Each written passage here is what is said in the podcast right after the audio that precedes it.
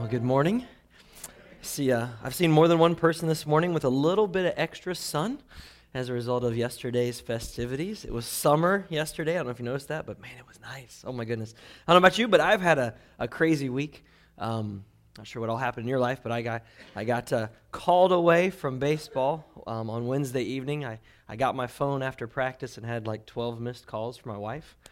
Husbands, have you ever not had your phone on you and you had 12 missed calls, you know something bad has, has happened. And so uh, got home to, to find the, uh, the, the bedroom underwater and the bathroom underwater and the closet underwater. And so we had to relocate our entire bedroom to the living room. So we're currently, our bedroom is down in the living room. Um, and we're waiting on, on carpet install, hopefully at the very beginning of the week, because we have an open house on Saturday. Kaylee's graduating, and so she wanted to have her open house at our house, and we said, great. And we were getting close to being ready for that open house, and then with small, small little setbacks. So, uh, in your bulletin, we did. Uh, I asked Kathy what the procedures were for announcing such things like that, and so uh, the information's in there address and things like that. You're all invited to come and and uh, see where we live, but more importantly, just uh, just come and hang out with us and our family. I'll be excited to to do that. I wanted to uh, offer a quick thanks to everybody that came on Friday night to marriage night. Um, if you didn't, you were missed. Uh, there were around 70 of us here on Friday night. We turned this into a big dining hall with tables and chairs, and the live stream event went so, so well. Um, it was a, a, great night of food and fellowship. It was so much fun uh, to hear all the couples um, laughing, having fun, having conversation. There was deep teaching, there was comedy, it was all there. Um, it was a great, great night. And so we just want to encourage you the next time that one of these things happens, please, please, please uh, bring your bride with you, men, and have a, a, fun, fun time. Because here's the little bad part.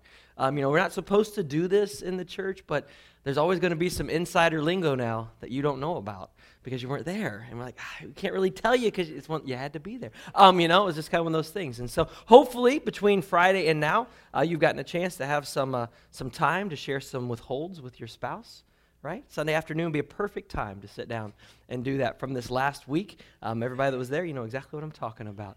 All right, so uh, so do that, do that, and, and we'll continue to emphasize the importance of family and marriage, uh, the most important relationship we have on this planet, outside of our relationship with God, is relationship with our spouse.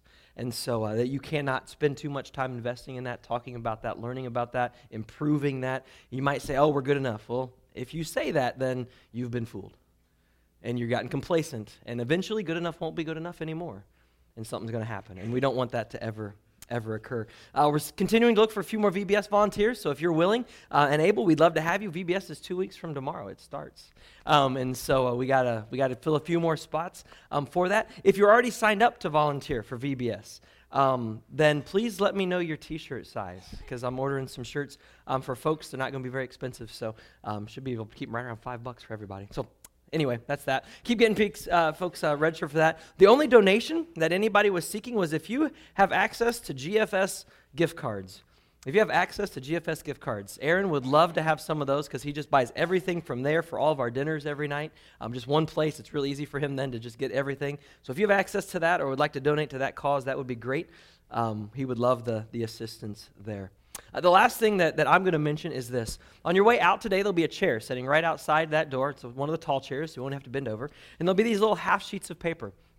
I didn't want to put them in the bulletin because um, I didn't want everybody necessarily to have one. No, I said that out loud. Um, no, here's, here's, what, uh, here's what I wanted. Uh, I want those that want to participate to participate. I don't want this just to be everybody just all in. I, I want, if you feel led to participate and be a part of this, that means the Spirit's moving in you to be a part of this. And what it's going to be at the end of this summer, we're going to start a series, probably lasts about six weeks or so, called Questions Answered. And I'm literally going to read what I wrote on here because I just like the way it's worded. So, um, this is what we're going to do. In this series, we're going to focus on some of the tougher questions people have about life and faith. We're going to look to the Bible for answers and holding up its truth as our authority in your lives. And so, here's your chance to ask. Simply put your name, email, and question below and this is an important one if there's a specific reason why God has put this question in your heart, then let us know that. Because we want to handle these things as delicately as we possibly can with the grace, truth, and love that Jesus gives us. And so, if that's you, if there's something that's come up in life, something that's come up in your, your personal world, your family world, even in the world world, this is your chance. And what we'll do with these is obviously we won't have time to address everyone that's turned in in this six weeks, but we'll keep those. And as we need it, you know, whether it's a, a spot between sermon series or another another series later on, or you know, we're we're getting ready. I'm going to dabble beginning this summer in the podcast world. We already uh, put our messages out there via podcast if you didn't know that.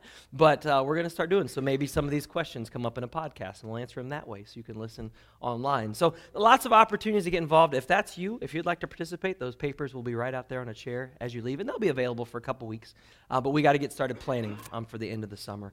We're in the last three weeks of the book of John, starting this week, the last three weeks of this study. It's hard to believe that it's there. This is the longest conversation ever recorded between Jesus and his disciples. John chapter 13, 14, 15, 16, and 17 are all the same conversation. They all take place in that upper room on that Thursday night. They all take place during and after this big feast that Jesus has longed to share with his disciples, he said. They all take place while Jesus begins to share with them this idea that his body will be broken for them, that his blood will be shed for them, that this meal that they shared, this, this wine and this bread is going to represent these incredible emblems, not just from that moment, but till now as well.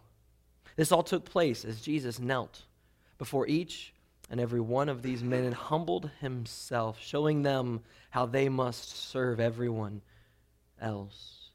And it all took place while someone who was sitting there listening, eating, and even having his very own feet washed considered what was about to happen in a moment as he would leave to go meet with the religious leaders to sell Jesus out in the garden later that night.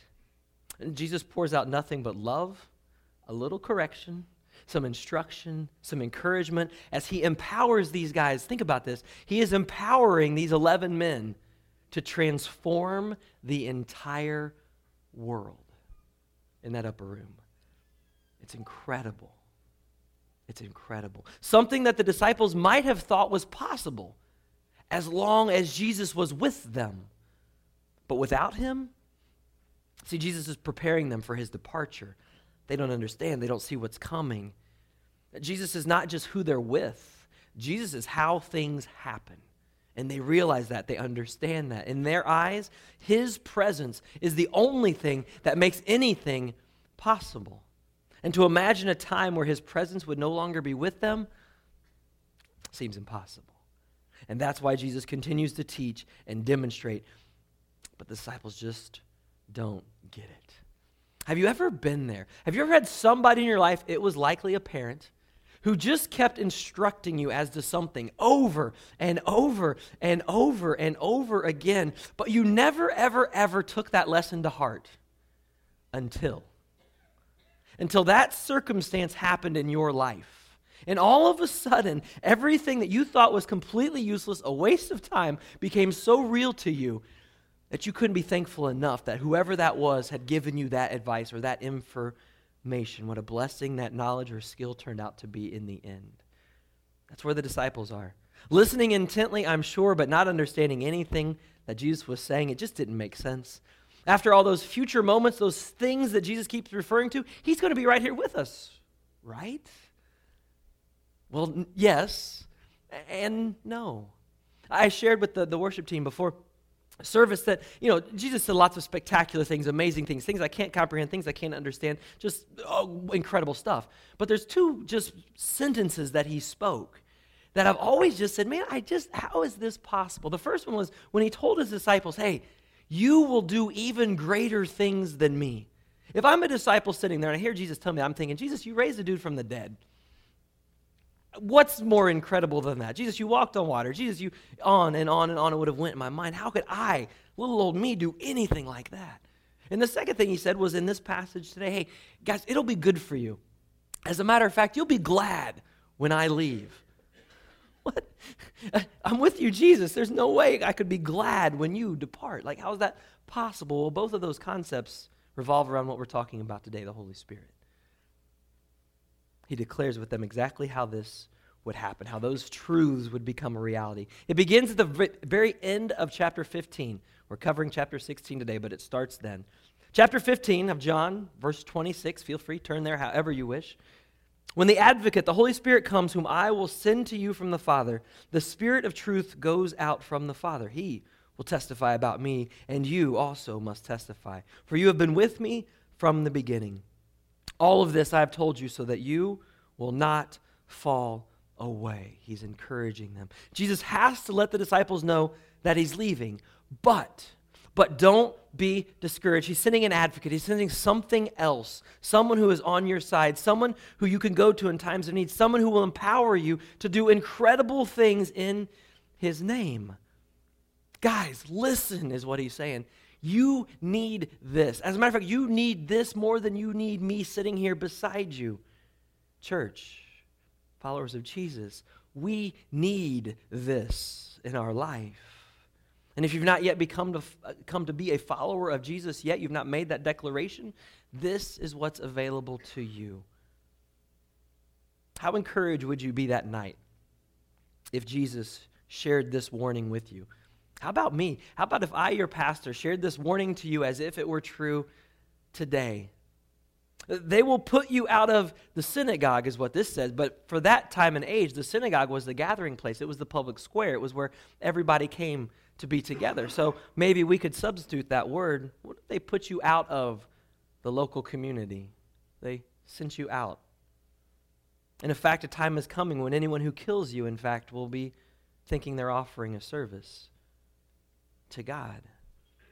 I ask you, does that happen today? See, I wrote this message the week after Easter. You might remember what happened on Easter. More than 350 people were killed. 45 children in Sri Lanka. Why? Why? The terrorists detonated bombs in churches and outside hotels.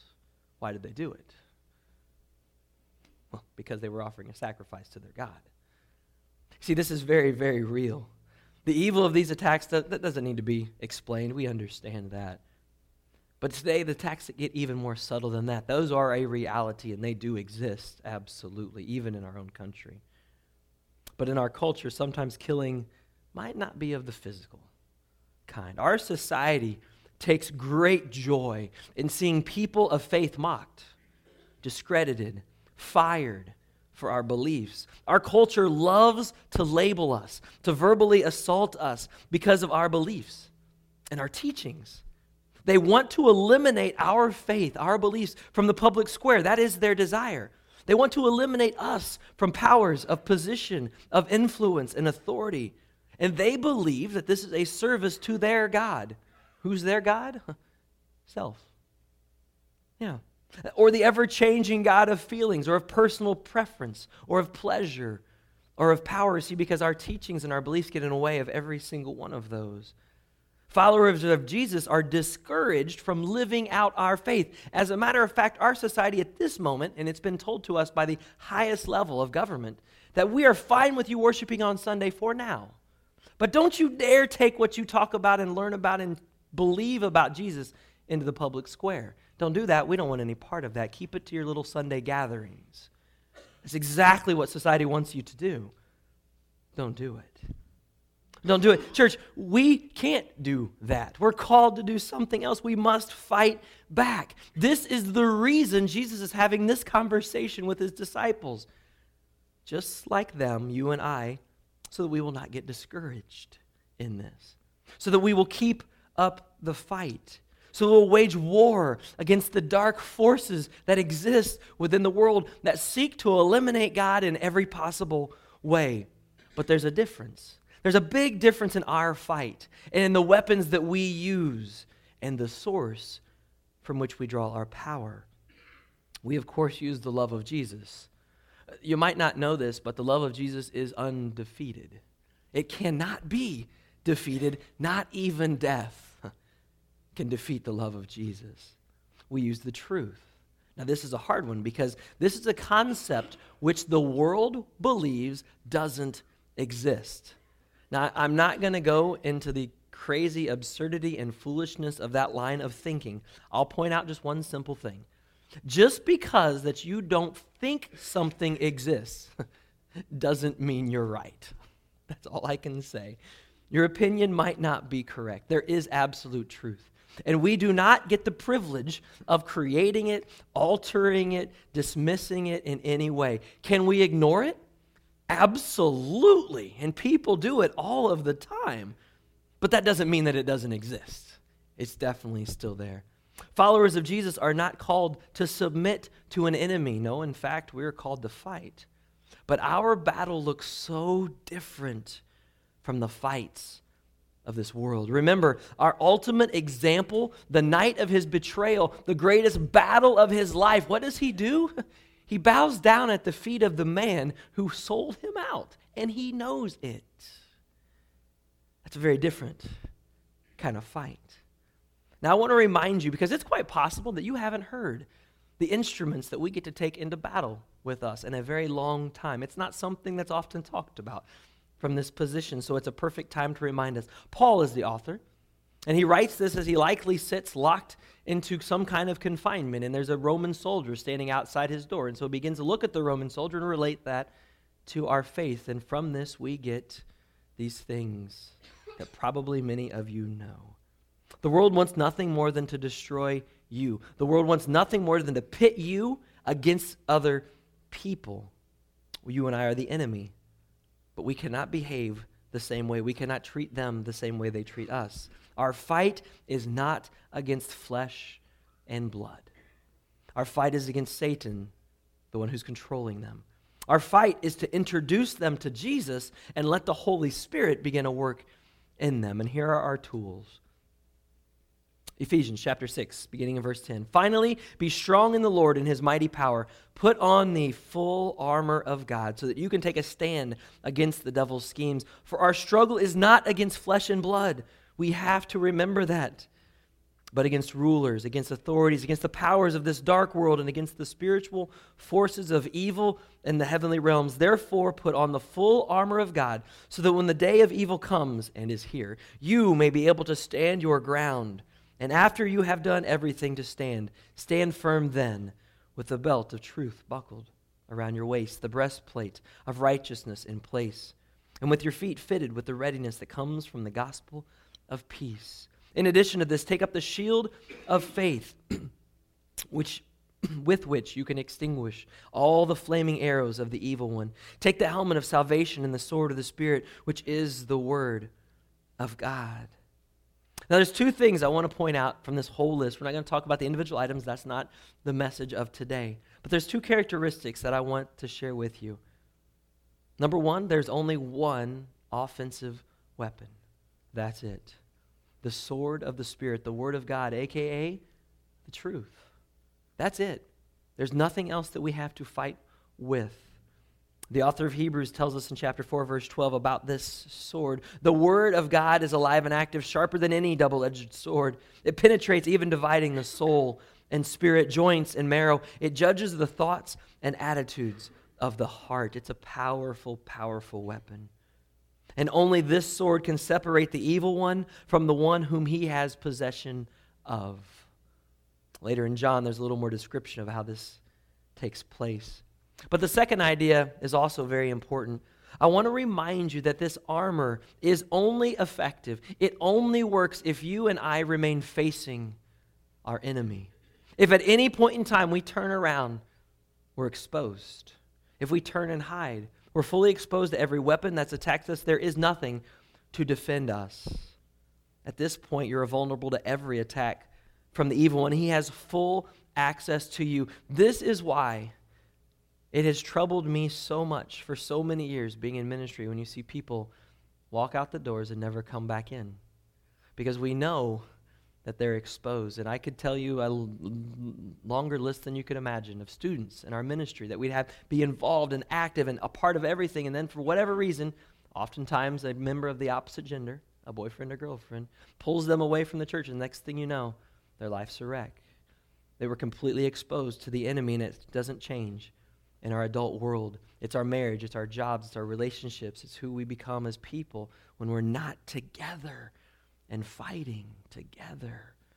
It's too important. But why? Why do people do these things? Why do people, why are people caught up in this sin? Well, Jesus describes that. They will do such things because they have not known the Father or me.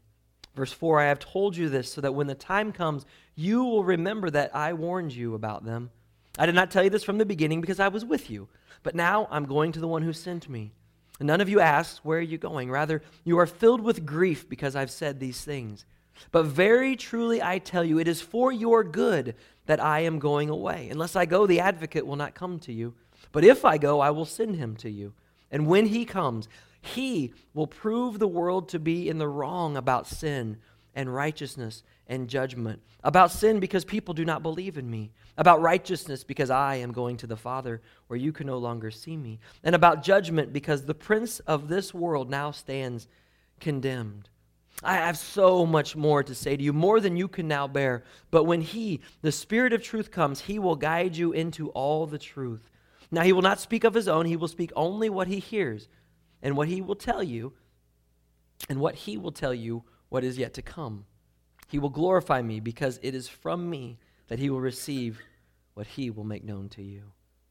All that belongs to the Father is mine. That is why I said, The Spirit will receive from me what he is making known to you. You see, many of these people leading these attacks simply don't know Jesus. Now, keep in mind, there is a group of people who do, and they're intentionally leading these attacks because they hate Jesus. That's absolute truth, and those people exist. We can try to pretend that it doesn't, but those people do absolutely exist in our world. But in our context, there are many people that have never, ever known Jesus. You've got to understand that some of us listening today have always been in the church. We had the blessing of being raised by a family that this was a priority for them, and that rubbed off on us, hopefully in a good way, right? Because it doesn't always work out that way. But we've got to understand that we're the exception in society today. We are not the norm any longer. There's probably a time, especially those of you that are a little older, where everyone you knew went to church. Virtually every single person you worked with, everybody on your street went to church somewhere, at least a little. But I can tell you from my experience as a child growing up, very, very, very few of the people in my classes went to church anywhere ever. If they did, it was VBS or maybe an Easter or Christmas service, and that was it. And so here we sit today, two generations of people later, don't know anything about Jesus. They live life as if God doesn't exist because to them, he doesn't. He's not real to them at this point. Again, keeping in mind that reality of truth. Just because that's what they think doesn't mean that's true. All they have to base their opinions are the things the media tells them, the represent- representation of people of faith within entertainment industry or the culture itself. They will often place all religions all religions, all people of faith in the same conversation with no way to d- distinguish between those different people of faith. They think it's all the same. All I can say to you is this a lot of people get discouraged by that. A lot of people get discouraged by that. Don't. Don't, because all it tells us is that the mission field is ripe and ready for harvest. They know nothing, anything. You always say, well, I don't know enough to share Jesus with somebody. Well, at this point, if you know anything about Jesus, you have enough to share. That's an absolute truth in our world. You have the truth, and you can set them free. Imagine being in that room, sitting around that table, and Jesus gets to the point in this conversation where he says, Hey, guys, I'm, I'm being honest with you here. It's, it's, in fact, it's good. I know you're upset that I'm leaving, but it's actually a good thing that I'm going away. Can you imagine the looks he got? Them looking at each other like, what on earth is he talking? How is this good in any way? There's no way that could be true. Good for Jesus to leave, good for them to continue on without his presence. Well, yeah. Yeah, in fact, guys, it's better, in fact, that I leave. What could be possibly, what could possibly be better than Jesus by your side? Well, he tells us the advocate will come. I'm going to send him to you. In other words, the Spirit in you is greater than Jesus beside you. Jesus just told them in verse 6 that if they understood what was coming, they would actually be glad and that it was a good thing for him to live. Now, this Holy Spirit, we will eventually get into a series on the Holy Spirit because the, the Christian church doesn't like to talk about the Holy Spirit because it makes us a little uncomfortable because the Holy Spirit is crazy awesome and we just don't fully grasp its power and its importance. So I'm going to give you just a little tiny taste here. Many of you in the room know Matthew 28 19. It's called the Great Commission. Therefore, go into all the world, making disciples of all nations, baptizing them, the Father, the Son, the Holy Spirit, and teaching them to obey everything I've commanded you. Right? But Luke reveals a little secret about the Great Commission. Jesus said all that to the disciples, and then he said, But wait. This is what I need you to do. This is what you're going to do, but don't do it yet. Why? Because they didn't have the Holy Spirit yet.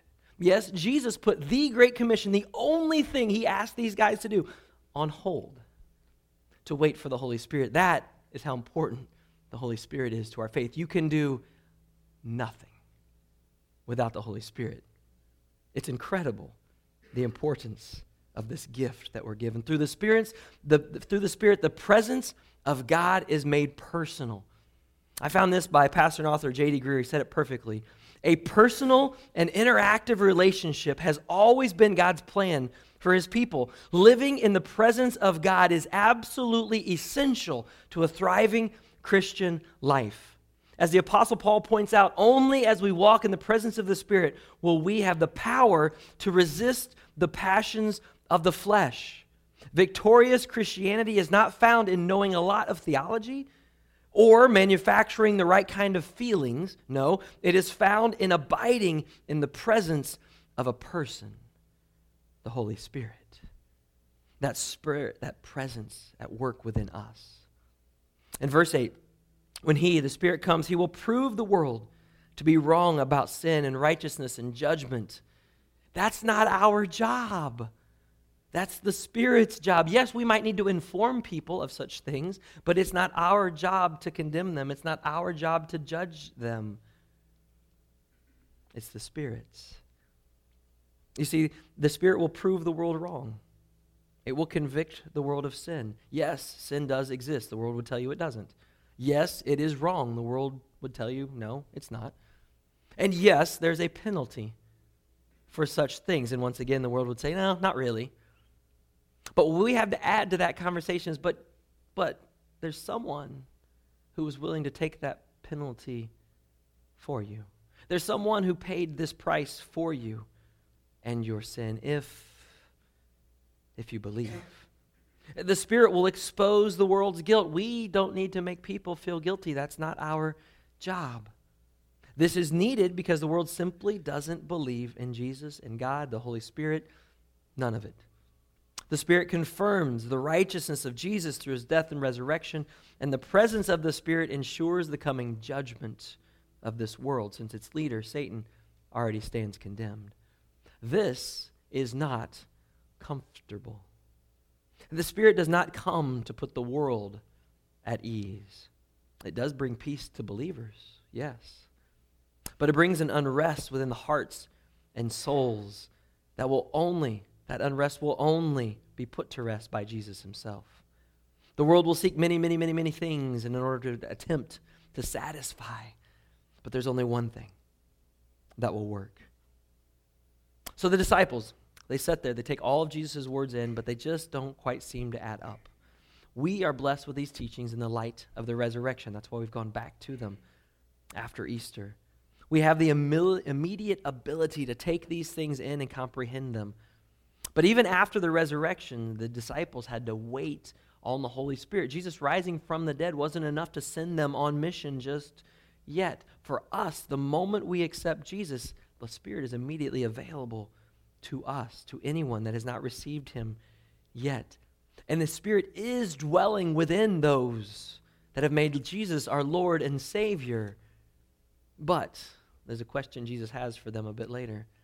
In verse 16, Jesus went on to say, In a little while you'll see me no more, and then after a little while you will see me. At some of at this, some of the disciples said to one another, What does he mean? What, what does he mean by these things? So they kept asking, What does he mean in a little while? We don't understand what he's saying.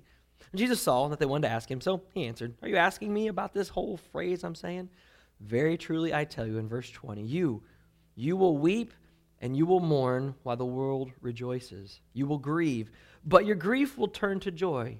like a woman giving birth to a child has pain because her time has come. But when her baby is born, she forgets about the anguish because of her joy that a child is born into the world. So it is with you. Now is your time of grief, but I will see you again, and you will rejoice, and no one will take away your joy. I, I don't know if you can imagine the looks on their faces as Jesus tries to explain these things to them. There's no way they could have understood. And even if they did, the next 48 hours would have crushed any spirit within them that they had to have hope that this might actually be the case. There was no light at the end of the tunnel as they passed through that time period. Did they remember the words of Jesus? That joy, they would experience joy? There's no way. There's absolutely no way they would experience joy until, well, until it was joy, unspeakable joy. Everything changed for those disciples in that moment. Everything changed for them after the resurrection, and everything can change for you as well. If you don't know Jesus yet, then today everything can change. You can be given this gift that Jesus is describing as even better than his physical presence beside you the gift of his spirit within you. You can be forgiven, made clean, given a new life the Spirit at work within you. Is that Spirit at work within you as you hear His words? Is the Spirit convicting you of something that is His role? Maybe to accept Him for the first time. Maybe to listen to Him for the first time in a long time. Maybe your life has pushed you to resist the promptings of the Holy Spirit. We can all train ourselves to do that. Maybe you've grown deaf to his call, but I can assure you the Spirit is calling, softly and tenderly calling, for those of you that know the song, back to the Father.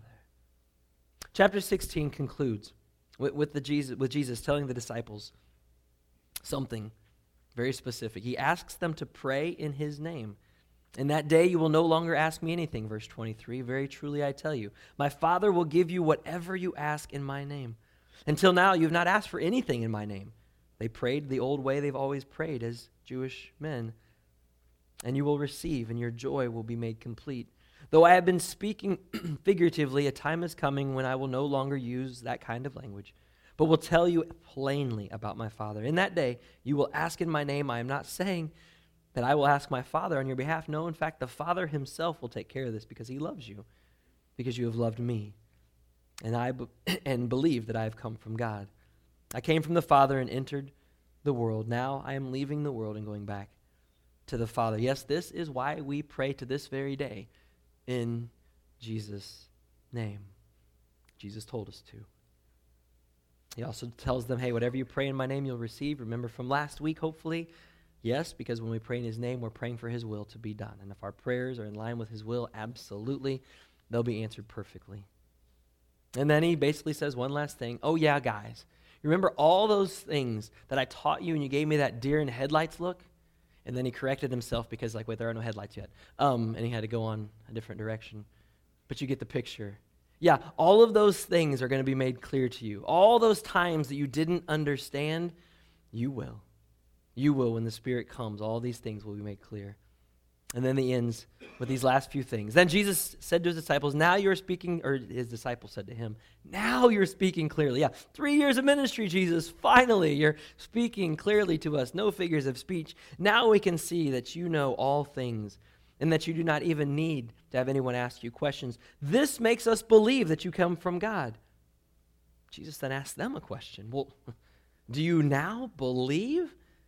Jesus replied, because he knows better. A time is coming, and in fact has come, when you will all be scattered, each to your own home. You, you'll leave me all alone, but I am not alone, for my Father is with me. Just as we've been studying in the book of John since August, John's words are recorded for us so that we might understand and believe, just like the disciples claim to do here. But they make this great confession to Jesus, and what does Jesus do? he immediately asks them, Do you really believe? Are you serious? Because, you know, I know what's about to happen, and I know all y'all are going to walk away from here in just a minute. Um, he asks the same question of us today Do we believe? The final words Jesus has to say in this passage I have told you these things that you may have peace. And it would have been great if he just put a period there and left it, and then we could expect peace, love, and joy and happiness all the days of our life. And if we come to Jesus, we have no problems in life ever, right? There's a period there, isn't there? But then he finished the statement In this world, you will have trouble.